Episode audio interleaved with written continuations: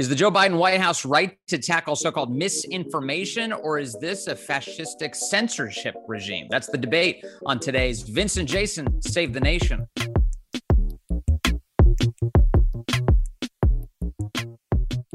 Hey, welcome back, guys. We are on Vincent Jason Save the Nation. I'm Jason Nichols. That is my good friend, Vince Coglianese, and we have a lot to discuss today. Vince, what do we have for today? Uh, Jason, I want to get your reaction to what the limits should be on the White House uh, and and the and the sort of democratic world uh, around Joe Biden in terms of going after what they refer to as misinformation. The government is taking perhaps the most active effort we've ever seen in uh, trying to govern the way information is disseminated around the country, specifically in this case, when it comes to coronavirus. The White House is alleging that there's just too much misinformation. That's the word they keep using uh, about the vaccine that's getting out there. And as a result, they're pressuring social media companies to censor uh, anything that disagrees with government sources on um, on the vaccines and and so many other issues. And I'm really nervous about this because I think this is a pretty brazen attempt to censor uh, meaningful conversations in the American public, and we should aggressively push back on it. I, will give you some base some baseline examples. I think in the last week that um, have disturbed me. One of them is the White House says it is maintaining a list of Facebook accounts that it claims are spreading the majority of misinformation. It's obviously pressuring Facebook, the company, uh, to ban those accounts or to censor the information that's being sent around. Uh, additionally, Joe Biden on Friday said that Facebook itself is, quote, killing people uh, after Facebook reacted with fury about that over the weekend. President Biden rolled that back earlier this week uh, and suggested that people shouldn't get hung up on that description. And he's saying that the people who are using Facebook are the ones who are killing people. And then early last week, we saw a report out of Politico that the DNC, the Democratic National Committee, is urging uh, telecommunications companies to police the content of text messages, SMS messages, uh, when it comes to uh, so-called misinformation, in order to see if they can get people sent, you know, fact checks and all sorts of things contingent on the types of things that they're receiving in text messages. I think that these are perilous overreaches on the part of the government, uh, especially trying to compel these private companies to behave in such a way that they um, that they police speech, and that regardless of where you fall politically, you should get nervous when the government says that it's going to start dictating what's true and what's not. So, uh, first of all, I think I want to clarify Joe Biden's rollback. Um, he said, and this is a quote Facebook isn't killing people. These 12 people are out there giving misinformation. Anyone listening to it is getting hurt by it. It's killing people. It's bad information.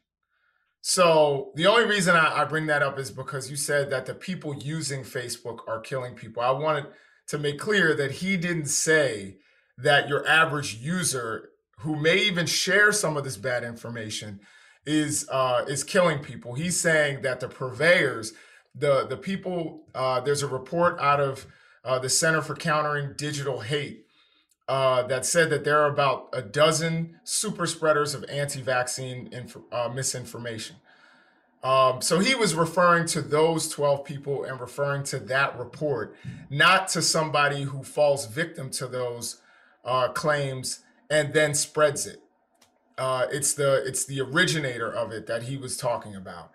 Um, I definitely think that there is an argument in terms of an overreach when it comes to so-called uh, well misinformation and disinformation. And we we had talked a little bit about you know misinformation versus disinformation.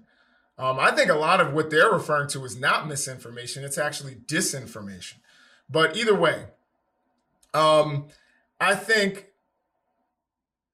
putting some pressure upon private companies to make sure that people um, don't and and private companies foreign entities all these kinds of things people who disrupt what we're doing here in the united states there are public health officials who say we're going to have to start wearing masks again uh, even vaccinated people because, in part, there's so much mis and disinformation out there. So, putting some pressure, that's, I think, what governments do uh, sometimes, is when they think that someone's doing something wrong, they're not necessarily punishing them, but they're telling them, look, you know, can you get a handle on this? Um, and there are many different options for how to get a handle on that. And if these companies think that they are um, not going to to do these uh, to do this kind of work, then sometimes you have to, you know, start applying a little bit of pressure. I think this is a public health concern. We saw so many people lose their jobs. Um, you know, so many people struggle, kids at home, uh, parents not able to, to work because they're trying to monitor their kids' virtual school, all these kinds of things, damage to our economy that we're still recovering from. And we don't want to go backwards. And so I understand that the government is trying to say, look, the big challenge right now, as we're seeing the variants pop up, is the misinformation out there. And there are lots of people out there who are vulnerable and susceptible to misinformation. We want these companies to rein it in. And I also think it's also interesting that conservatives, uh, or I don't know, I mean, I think there are traditional conservatives out there. And, and now I think with since 2015, 16, um, there are people in the Republican Party who aren't necessarily conservative, but that's a different conversation. Um, but Republicans and and some conservatives uh, who want to target Section 230, but just for different reasons. Um, so it sounds to me like it's kind of bipartisan, just for different reasons right. that we uh, go after these social media companies. Unfortunately, the conservative reasons uh, are unfounded we don't, you know, there's really no evidence of shadow banning and a lot of the things that and biased against conservatives. That's just a feeling, but it's not backed up by facts. And um, researchers at NYU actually did a study on that, and I and I can cite that if you'd like. But what we do know is that misinformation is causing vaccine hesitancy, and vaccine hesitancy is causing more people to be susceptible to these new variants of COVID. And that's leading to more hospitalizations, uh, more deaths. And we have to be concerned about that. And so we're trying to battle this, and their public health in this day and age uh, is on many fronts. And a lot of it is on the information front. And I think that uh, the motivation of the government is a good one. How they're going about it, that's where the discussion lies. Um, how do you challenge Facebook, and other uh, entities to uh, basically challenge this misinformation and different disinformation that's out there? Well, I I hate to tell you, but I I know for a fact that it is the the bias against conservatives and especially conservative media is fact based. It's not a feeling. No, um, there's been there's been a, a bunch of uh, evidence. I'll give you a couple of examples. Uh, sure. One a couple years ago uh, became a big report in, I believe it was Gizmodo, reporting on the extent to which Facebook was manipulating trending topics in order to suppress conservative news stories arriving uh, in its feed. Uh, and that that was reported from inside of Facebook, and Gizmodo was able to uh, get that report out there. Additionally, in May of 2020, um, you had Google shut off traffic. They they took away traffic from all of the conservative news sites uh, so that during in the midst of the election, that if you were to search news topics, your chances of hitting an article from Breitbart, from the Daily Caller, from the Blaze, pick your conservative news site, um, diminished entirely unless you added the words Daily Caller, Breitbart, Blaze to your search topic. It used to be that if you had searched something like Joe Biden, your chances of finding an article from a website like that were very high. That changed in about May of 2020. Google began suppressing all of those websites. Um, and that's not a that's not an accident. That that happened on purpose. That's real. Um, and and it's and it's crystal clear evidence of an attempt to elevate corporate news outlets over uh, conservative or alternative media outlets.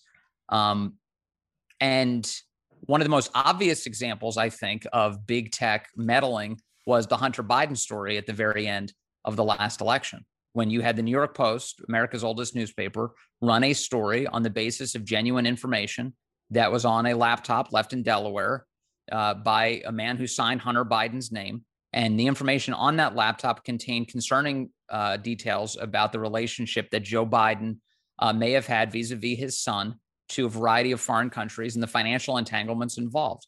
Now, that's a story worthy of more exploration.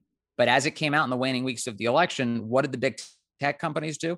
Well, they suppressed it. Facebook, Twitter, they made sure that that story couldn't be shared, or if it was, they suppressed its reach in, in the case of Facebook, and they said so explicitly. Um, they conjured up explanations for that. Uh, Twitter said it was hacked material. It was nothing of the sort. It was material that was on a laptop, a hard drive that was available to the New York Post, and they reported it out. So um, I would say that there is abundant evidence of big tech bias against uh, conservatives and certainly the types of issues that conservatives are interested in. But on this issue of um, what the White House is up to, I think that they are engaged in some in some pretty dramatic overreach here. First of all, I don't think the government should be the place to which we turn to find out what's true and what's false. Uh, obviously, I want transparency out of the government. I argue for that routinely, including right here on our program.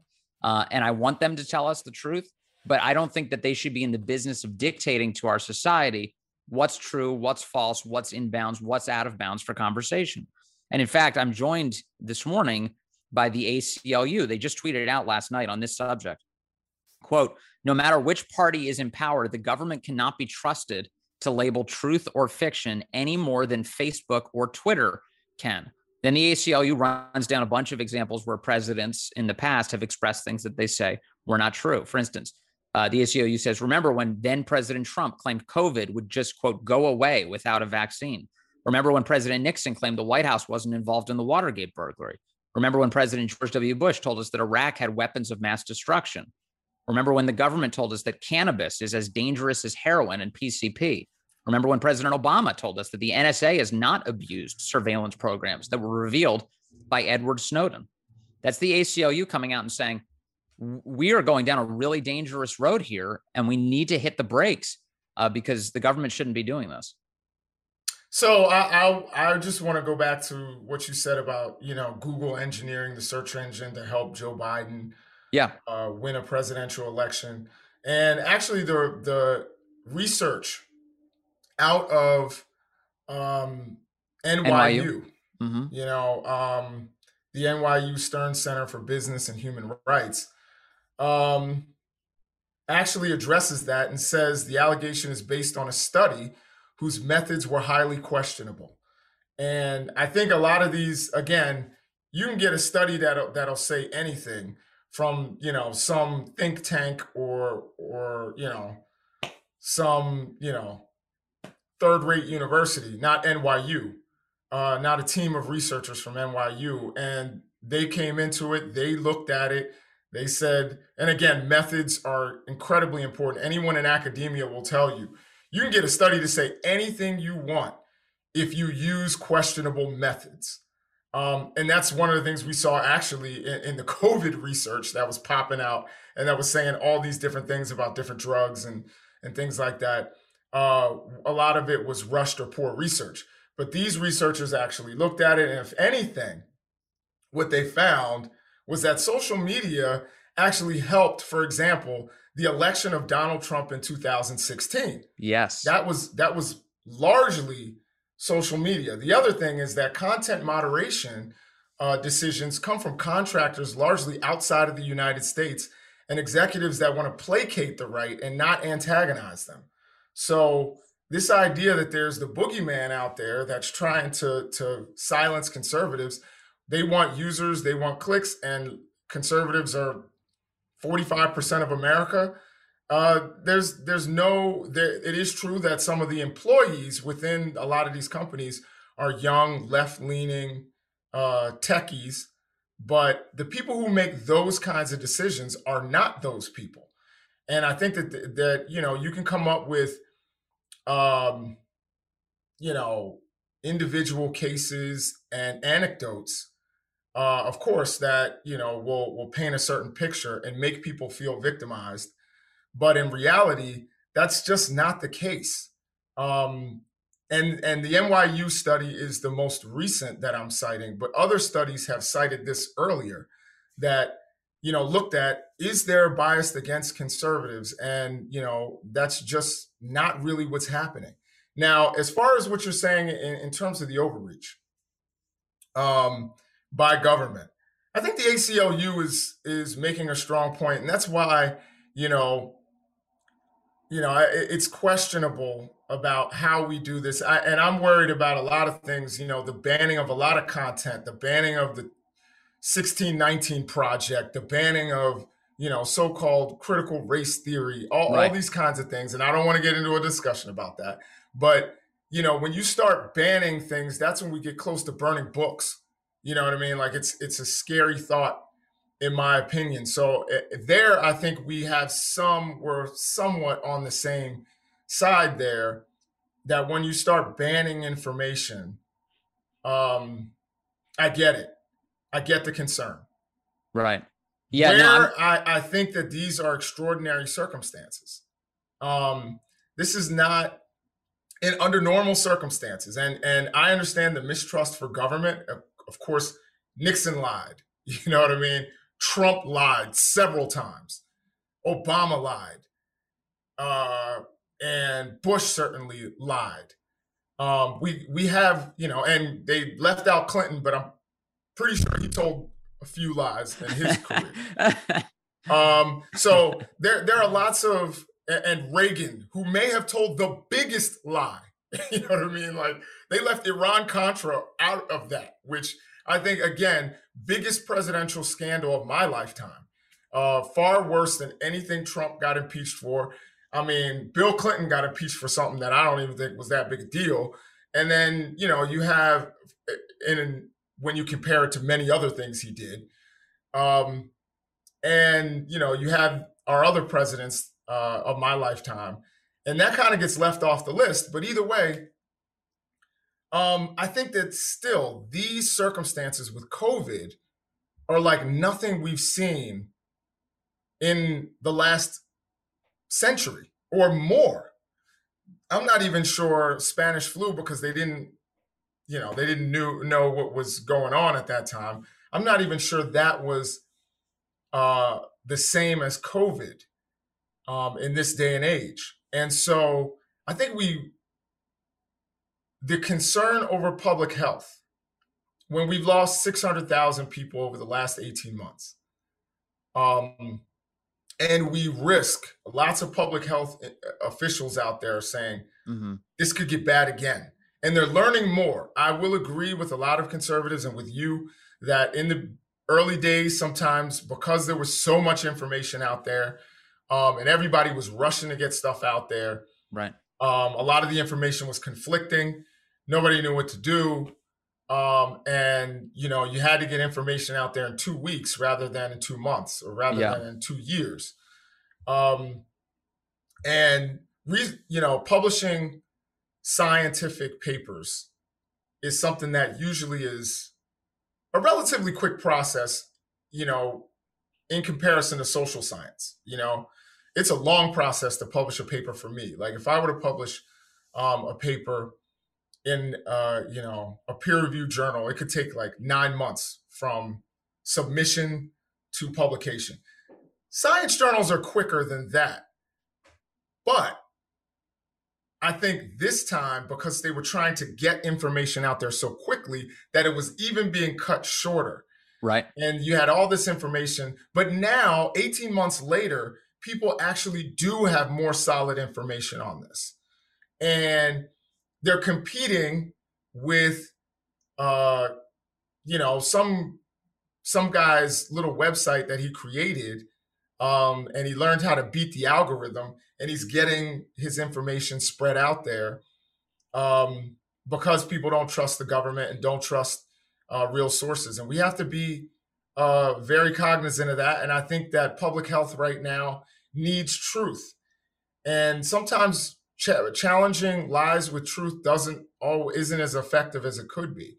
And I think social media sometimes you know they they need to get some kind of pressure that says, look, you guys deal with this because this is your platform. Um, we can't make it illegal to make a website. We can't make it illegal to have an article.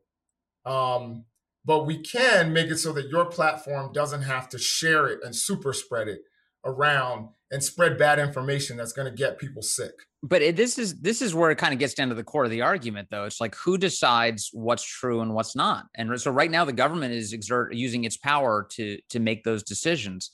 Uh, but we've seen um, a lot of recklessness with this censorship over the last year, especially.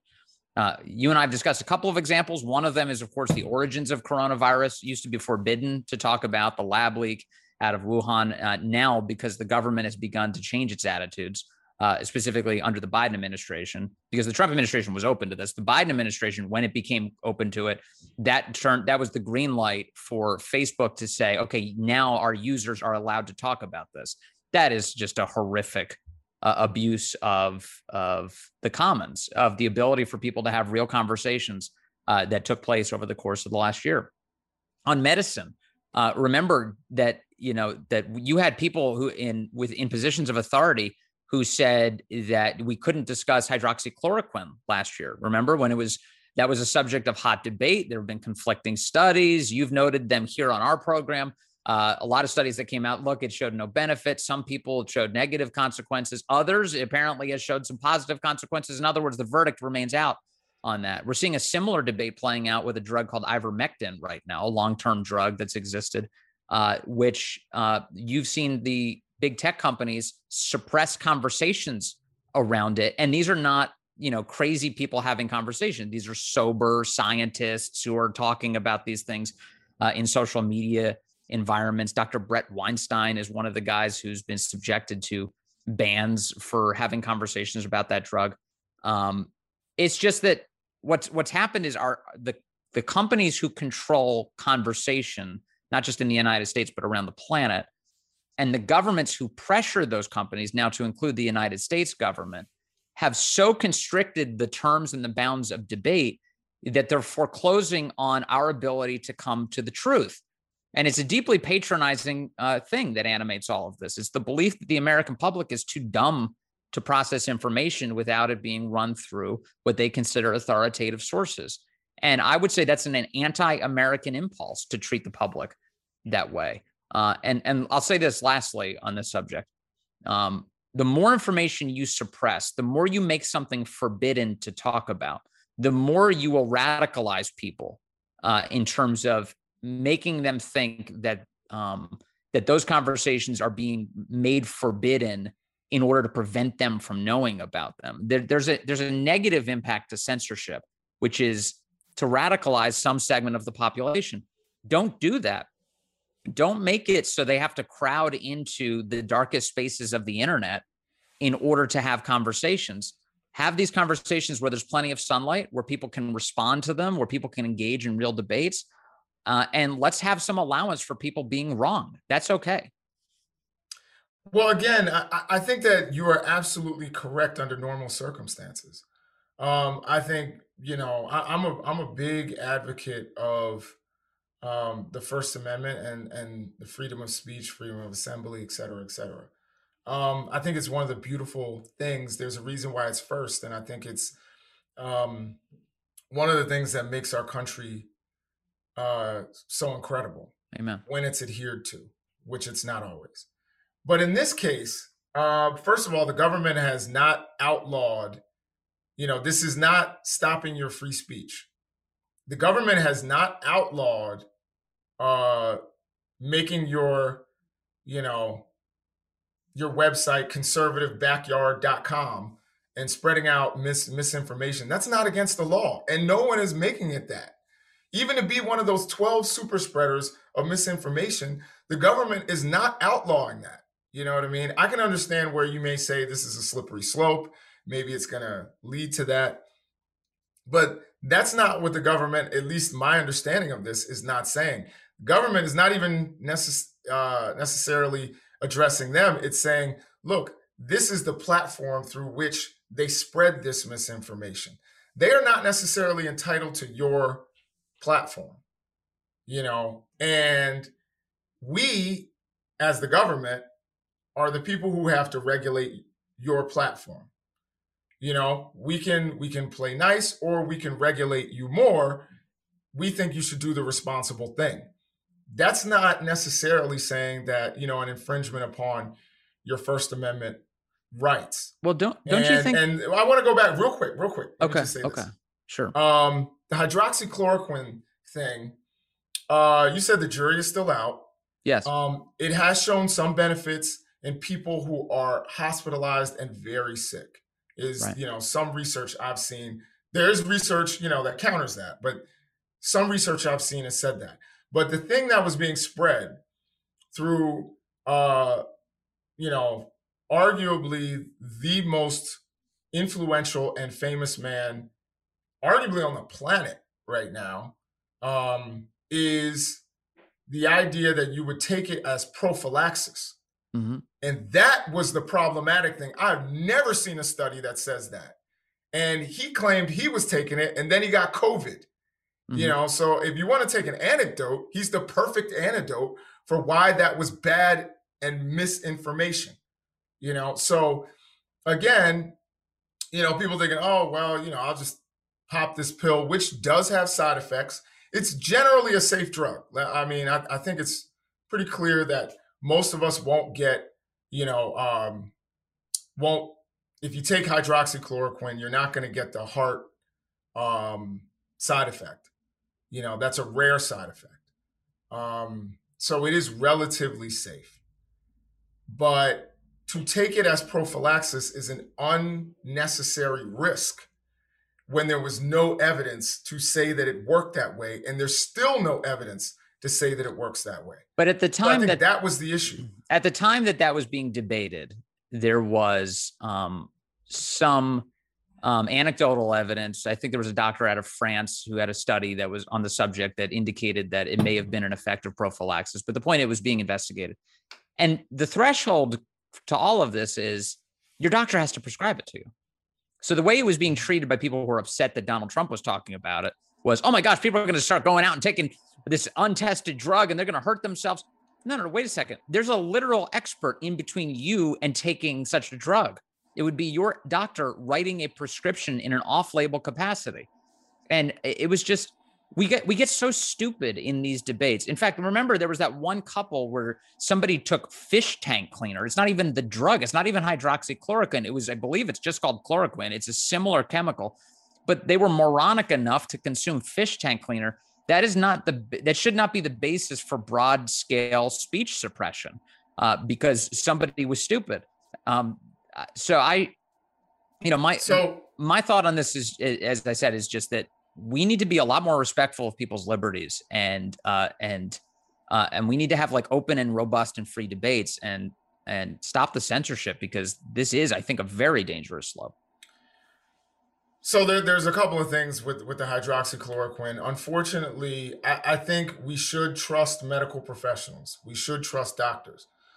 Uh, but the doctors who, who weren't listening to the research, uh, who would take you know one doctor's word from France, or you know uh, who probably did a study on seven people, you know, or, or whatever, you know that that wasn't a legitimate, you know, double blind peer reviewed study. Yeah, I think it was an observational study. You know, so uh, again, um, you know, if you if you're gonna do that and you're gonna take his word and and start taking uh a drug based on that.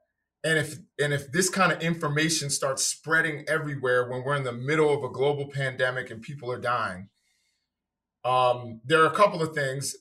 And i don't think it's alarmist to say this when we think about how we were locked down and all that you know and people were afraid that there could be a black market that develops for the drug that's what drugs that's what happens with drugs the other thing so you don't necessarily need a um, need a prescription when a black market develops. Or if there's other, another thing we know about big pharma and doctors is that you can get prescriptions for drugs and you know not necessarily need them. That's we true. saw what happened That's with true. Uh, you know all of the painkillers that have caused an opioid crisis throughout yes. our nation. Although there are shady doctors that you can find anywhere. non-board certified doctors. I would then submit though, have, this is what's different about this though is this is a cheap generic drug that didn't stand to meaningfully profit any pharmaceutical company. So I think when you just assess that component to it, that adds a little bit of a different spin on it. But you're totally right. Like for instance, OxyContin, very good example. Mm-hmm. There are doctors who became uh, pill farms, uh, right. and and uh, sure. and boy, was that dangerous! What a, what an Absolutely. atrocity. And and the the other the last thing I'll add is um you know and I mean we think of it as kind of funny. I forgot what they called themselves, like the the lab coat doctors or something. It was there was something going on, and they brought right. out the demon sperm lady. You know what I mean?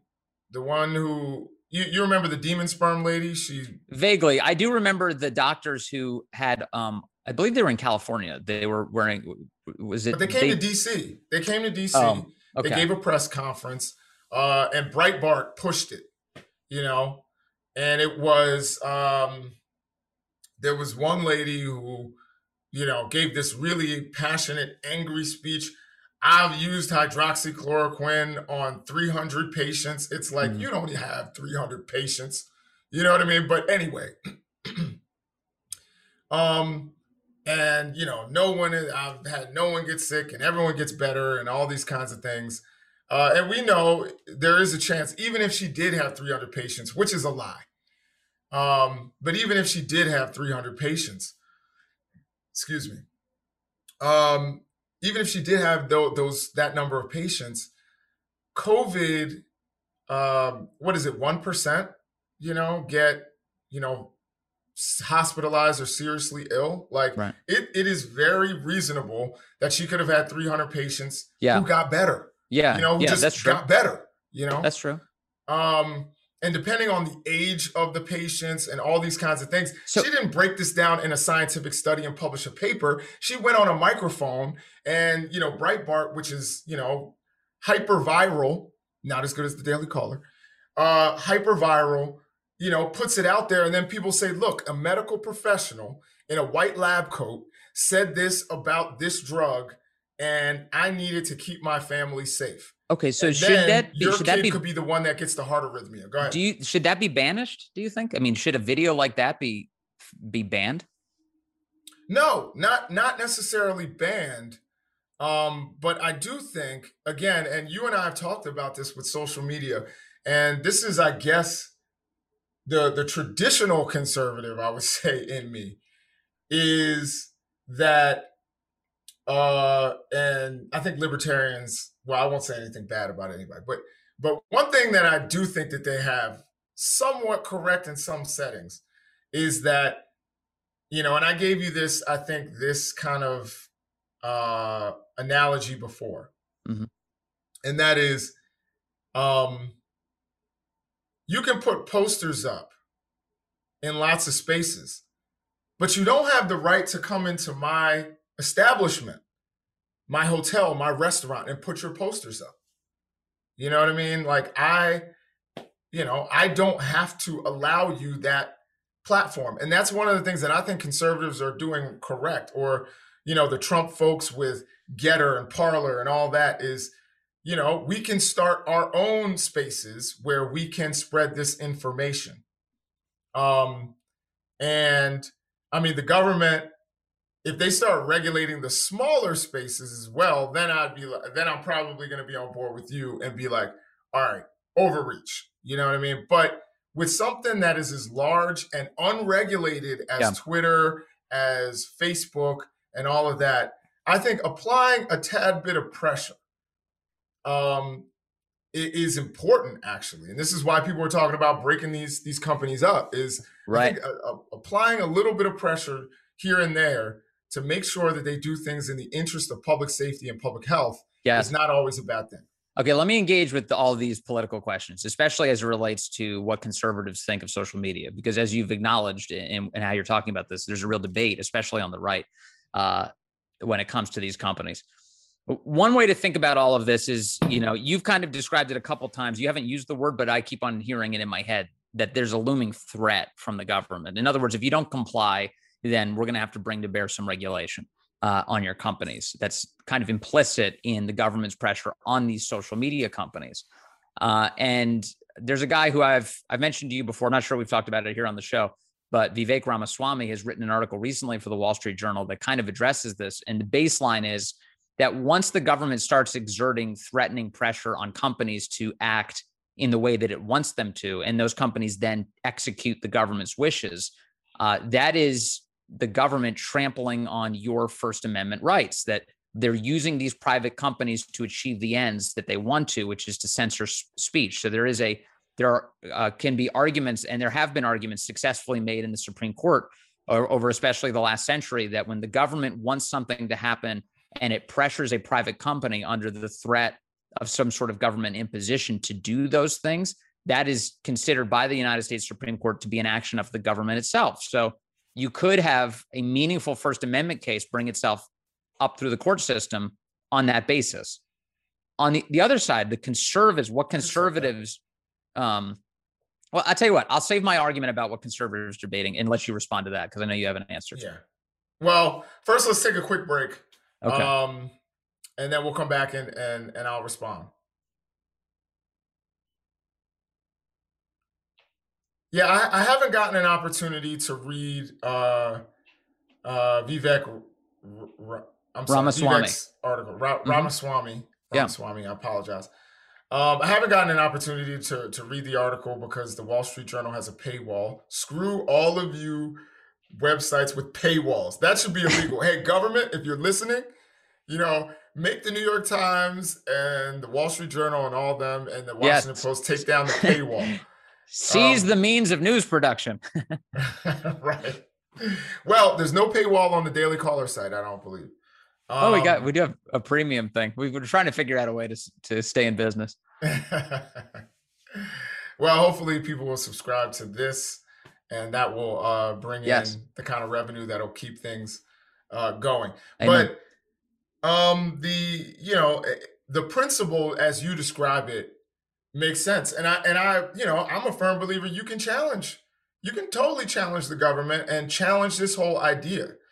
Um, my major point is not that I necessarily um, 100% agree with what the government is doing. What I'm saying is, I understand it in the interest of public health, and I think that this is an existential crisis. This is a this is something that um, you know extraordinary. Yes. These are extraordinary circumstances yes. where I think the government is acting in the interest of public safety and public health, not in its own interest. It's one thing when the government says, you know, don't speak out against the government. You know what I mean? That's what they do in China. That's what they do in Iran. That's what they do in, in North Korea um, or you know I, I, think that there's there's other things and you know it's a really really difficult conversation and maybe we'll must muster up the courage to do it but one of the things that i had an issue with you know um i'm certainly i wouldn't go as far as to say that i'm against or for any nation state but i'll criticize them um, and I think you have the the right to criticize any nation state on the planet, especially your own. Mm-hmm. Um, and you know, Chuck Schumer, on the other hand, was trying to make it illegal to criticize Israel. Um, and you know, if you were a part of, you know, if you wanted to boycott Israel, which is, I think, part of your First Amendment rights that is literally part of your First Amendment rights um, and your right to free speech. Um, they tried to make it through compulsion uh, illegal to criticize Israel. And I thought that was a government overreach, you know. Um, and it's it says nothing, in my opinion, about how I feel about Israel, one way or the other. I just think to say that you can't criticize this Right. You can't boycott it or we will come after you as the US government. I think that that I was shocked at how few people were willing to speak up and say, look, even people who support Israel wholeheartedly. And I have some friends who are like, yo, who have family in Israel who are like, that's an overreach. That's dangerous. You know what I mean? Mm-hmm. Um, and so the thing is, I think this is a little bit different because of the circumstances. as I've said a hundred times, you know, we literally over the last 18 months have lost the equivalent of the population of the city of Baltimore or the city of Boston, twice the twice the population of Miami. Like we are talking about an enormous group size of, yeah. of Americans that yeah. have been lost. And I yes, agree. some of them were older. I agree. Uh, but many of them would have lived another 10 years, another 15 years. That's 10 years worth of hugs with their grandchildren. Yep. You know, that's 10 years worth of going to graduations and and going to weddings that they right. lost because of this pandemic. And the government has to use everything.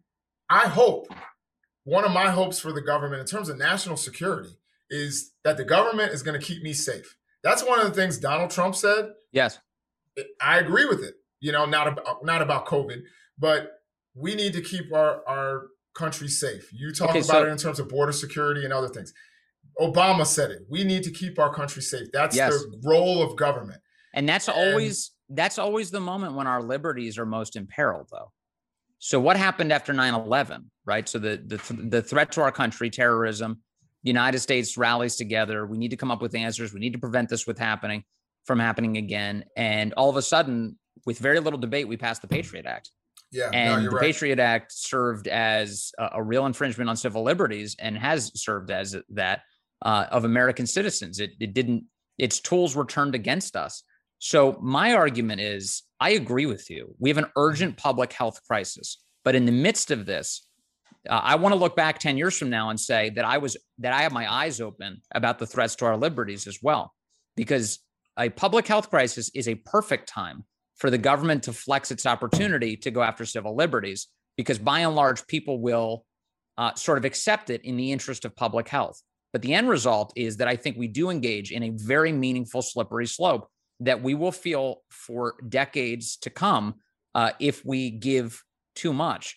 So when I was talking before about like the division among conservatives on how to deal with these companies, you know, I I I really respect and I have respected for a long time the libertarian arguments, but at some point you have to be, confront reality. And here's reality. If you say build your own social media company, well, we've seen an example of that, right? Parler built its own social media company as an answer to Facebook and Twitter. Now, you could debate the merits of having a place where mostly conservatives are going. I'm not interested in that. I'm interested in a much more open conversation. I like having a place where both liberals and conservatives are having conversations, even if they aren't entirely productive. But I like seeing what everybody's saying. That's my preference personally. But putting all that aside, when Parler was on the rise in the wake of January 6th, there were a couple of companies who um, had who were basically blamed for the places the conversations were happening ahead of both the rally and then the incursion in the Capitol on the 6th of January. The place that caught all the blame was Parler. But in reality, most of the conversation was actually happening on Facebook. Now, who faced consequences in all of this? Well, that's, of course, the upstart company. Parler was banished from Apple's App Store, it was banished from the Google Play Store. Amazon Web Services took down the servers that um, that Parler was using to stay online. And Facebook faced no such consequences from any of the companies involved because Facebook is powerful, very powerful. Um, in addition, yes, one way to think about social media companies is I need a place where I can express myself and communicate with other people that I'd like to communicate with. That's true. It's a personal thing, but it's also a societal thing, right?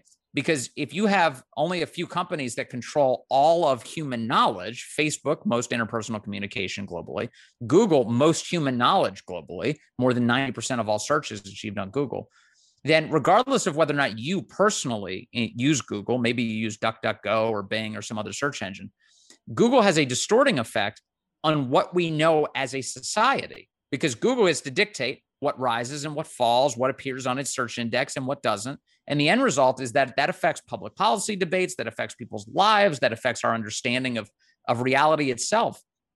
So at some point, we have to confront the scale of these monopolies, the impact of these monopolies, and whether or not they're curtailing human flourishing in the United States. I don't think that's an unreasonable debate for conservatives to have. I respect the libertarian side of things but I love this country and I don't want oligarchs distorting the country in such a way that they have more power over it than the voters do.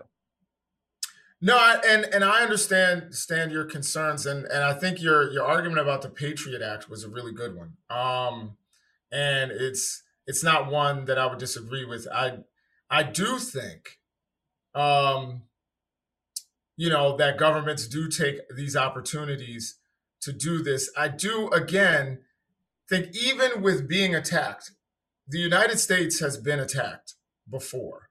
Um, we've seen acts of terror. Uh, maybe none uh, with the size of 9 11, and certainly not with the dramatic means, and certainly not one that we watched live on television. You know, I, I think everybody remembers, you know, excuse me, um, the entire country remembers 9 11, you know, as it was happening. And I'll never forget, um, you know, you know that I'm originally from New York City. So, you know, I called, you know, my grandmother and the phones were dead. Like the line was dead. Couldn't get through. You know, I called a cousin who worked downtown and couldn't get through to him. Lines were dead in New York. Um, that was a terrifying moment. Um, but again, even with that, that was a a moment versus a sustained thing that's been going on for 18 months and has the ability to come back again. Um, I do think that they are a little bit distinct.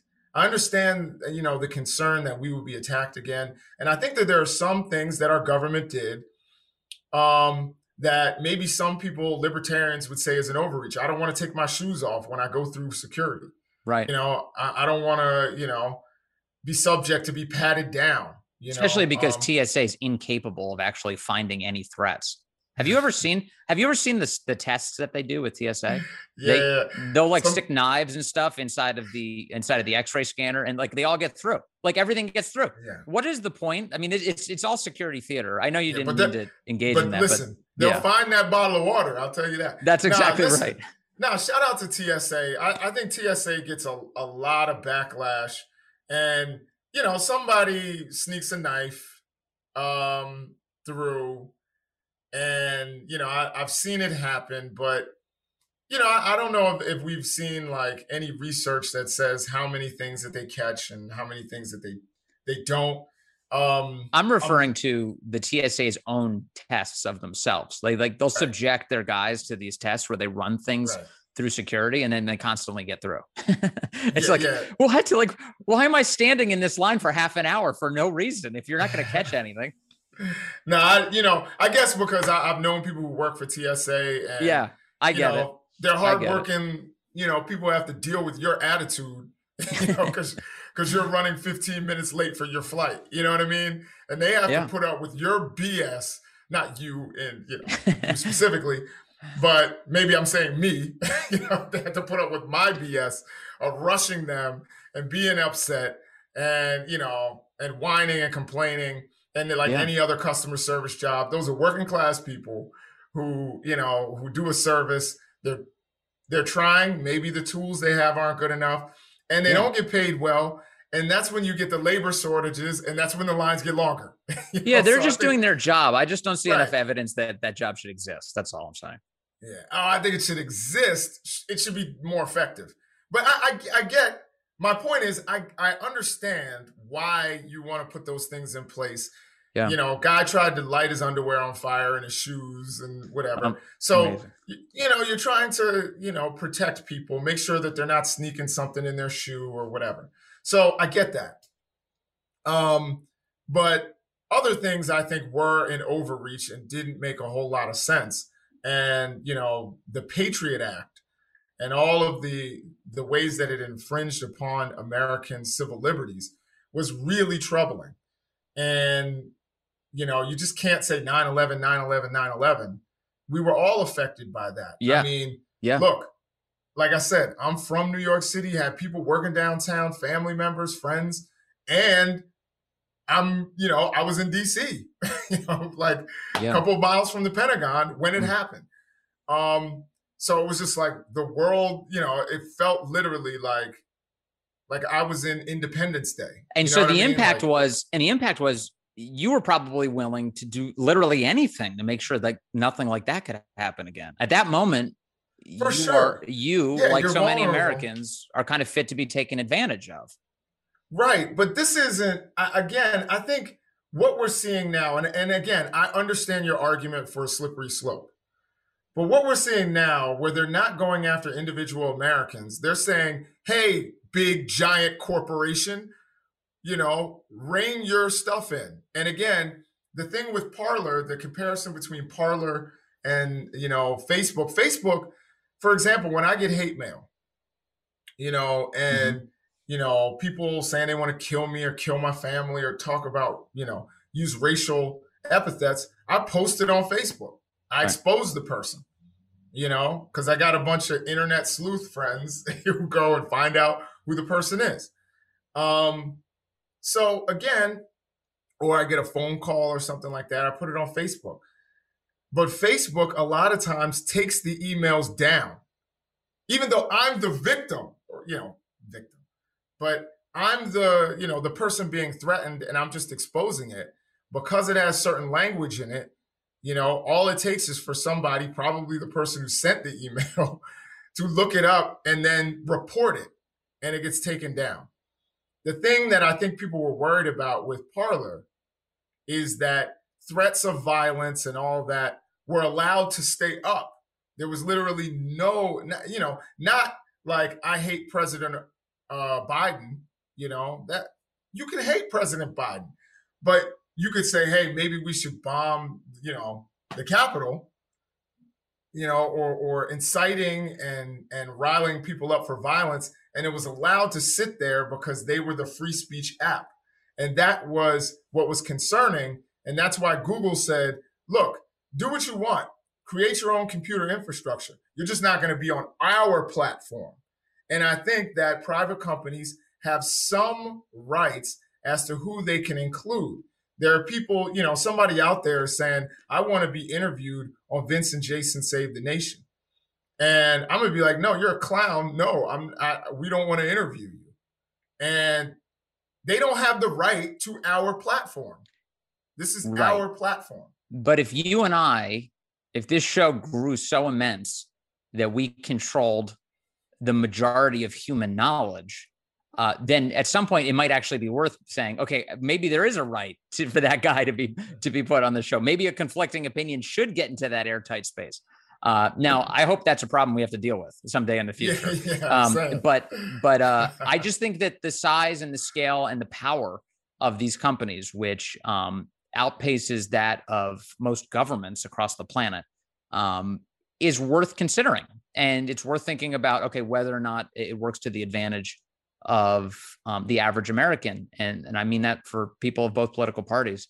I just this all of this uh, to me uh, is a nerve wracking overreach, and um, and that's why I wanted to talk about it with you today because I just think that uh, there's got to be some places, and I think you and I have found a couple of them where um, the left and the right can can agree and say, okay, look, if we want to uh, preserve the robust debate that you and I are having, then we need to make sure that we keep um, referees out of it and uh, and and allow us to to rest solidly on the First Amendment, which uh, protects our God given right to do this. No, I, I I agree, but um, I think referees in a fight are good. You know, um, I think there are times where you need somebody to keep things safe. You know, you and I have uh, spirited, good conversations. We Yeah. find places of agreement. We find places where we disagree. Um, but there are other times where people resort to threats um, and resort to, you know, uh, all kinds of things that are dangerous. And I also think if you have a big audience, you have a big responsibility. Or if you have a platform, Mhm. you have you have a responsibility. Um, Yeah, and you know, just like uh, I know I keep using the the restaurant analogy, but if we owned a restaurant, you know, some food distributor can't come in and say, "Hey, use my chickens." I could be like, "Nah, I don't have to distribute distribute your chickens or or your lettuce or anything like that. I'm going to distribute this one. You can mm-hmm. start your own restaurant. I can't stop you. Um, I think Parler and Gettr and all of them, I think that's a good idea as long as, you know, there are certain levels uh, of respect in terms of gauging what what's hate speech and all that. That's, you know, that's it's subjective. Yeah. Subjective. I think there are, there are things though where if you're talking about direct threats um, to individuals or institutions, I think that should be you know flagged or or policed. Um, we've seen Twitter; they don't do a whole lot, but they say, look, you know, if you're going to post something, I know one time somebody. This is one of the few times where somebody got me angry enough where I started cursing. I always think it's stupid to, to type out a curse word. I think that's dumb. But like you mother, you know. But this per this one person, I was uh-huh. like, yo, you know. And usually I just I, like I call myself the Twitter Dikembe Mutombo because I just uh-huh. block people. I, no, I know. No, Is that in your? I was wondering about that the other day. Is that in your Twitter bio? It should be. Yeah, I'm going to. I'm like, no, no, no. um, but you know, I, I, I usually just block people, but this person really got under my skin, and so I was like, you know, responding. And Twitter, you know, before I I pressed send, and Twitter was like, "You sure you want to send this?" And I was like, you know, I don't. you know, like, yeah, yeah. Twitter does a lot of things like abusive, offensive speech. If I want to see it, I can still see it, but it just mm-hmm. gives me a warning. Um, I think that there are ways. My point in bringing that up, and not to praise Twitter, but uh, I think there are ways in which we can, or social media and these tech giant companies can uh, do certain things that would be in the interest of public health. A warning, you know, this has not been substantiated by blah blah blah blah blah.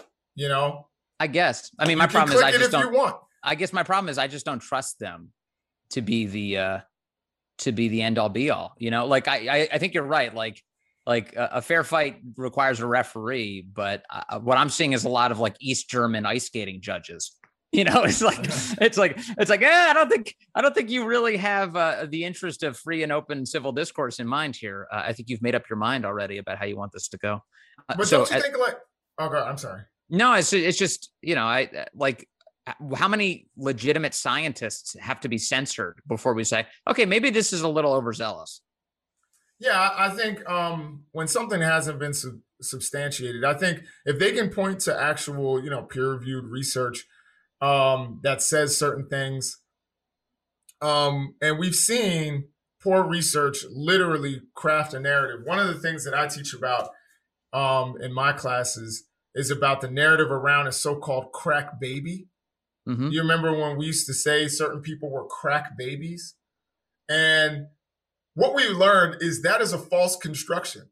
And it's based on a research, or not even research, observation of mm-hmm. 22 mm-hmm. babies born to crack addicted mothers, you know, and a lot of those, uh, the things. So in other words, saw, in other words, the sample was really small. Is that what you're saying? Really small. 20, you can't make a determination. And literally they created this whole fiction, which was used really to demonize um, poor young black children a generation of poor young black children, urban children. It was so. Like, what was what was the definition? Baby. What was the definition of crack baby? Crack baby was basically a child who had long lasting impacts because of maternal use of crack cocaine. Right. Um, and so, so you're saying that, that that's untrue. There is no long lasting impact. So uh, what what was found um, was that a lot of what happened. I mean, I, I let me be clear don't smoke crack while you're pregnant. How about that? Don't Seems smoke like a advice. cigarette while you're pregnant. Don't now, smoke. Jason's Jason's not a doctor. I should point that out. I just want yeah, to be. Really I actually clear. am a doctor. I'm just not a medical doctor. oh, I'm sorry, not not an MD. I'm sorry. Yeah. Thank you. I that. am a PhD. um, but um, what what we've seen is that a lot of the the things that that were observed, yeah, actually were consistent with poor prenatal care or no prenatal care. And a lot of that can be attributed to poverty in and of itself um, and lack of health care and lack of resources. Um, and it's not necessarily um, the crack cocaine. But it, again, my point in saying this is when you don't have, when people start jumping on things, and this is why when you bring up the media versus like a study from NYU, mm-hmm. That's why I don't think that's a one to one comparison because the media jumped all over that. The crack baby thing. Yeah. And they're like, oh, look, this guy, he has glasses and a lab coat. He said it. You know, yes. and even that guy has come back and is ba- has basically apologized and said, "This is this is my mistake." This also, my, let also let me stipulate. I didn't do it before, but I, I don't reflexively trust a lot of academic studies. I just want to be really clear about that because you can read any academic study, and I'm sure you've encountered many of these where you're like, what's the methodology that that, that was involved here? Sure. How did they reach this conclusion? Who funded the study? Uh, I mean, there are a million reasons why you should even approach any academic study with skepticism. My only point is just that like eh, that that what we have here is really powerful companies uh, at the behest or even under under threat from the government who are exerting broad controls on uh, important speech and conversation within the United States. And so we should push back. We should we should make we should widen the lens just as much as we possibly can for productive conversation. Right. And I and you know, we push back on one another all the time. Um, and you know, I love it. I enjoy it. I hope the audience enjoys it. You know, hopefully this show will grow uh, and Google won't suppress us. Uh, I just want to say thank you, Vince, once again. For all of you out there, hope you enjoyed this conversation. Hope you're having conversations amongst one another. Hopefully, you're willing to talk to your neighbors in in the kind of with the kind of uh, respectful civil discourse that we have here. Like, subscribe, help us get up in that algorithm. Please. Uh, watch us on YouTube, Facebook Watch, and um, are we on the Daily Caller website? Hell yeah. Uh, the Daily Caller website. Go visit that. And also, uh, anywhere podcasts are found, check out Vince and Jason Save the Nation. Hopefully, we're going to have some surprises for you very soon. We're really yeah. excited about the future of this show. Yes. Uh, so stay tuned this week and every week after that. Thank you, Vince. Peace out. Thanks, Jason.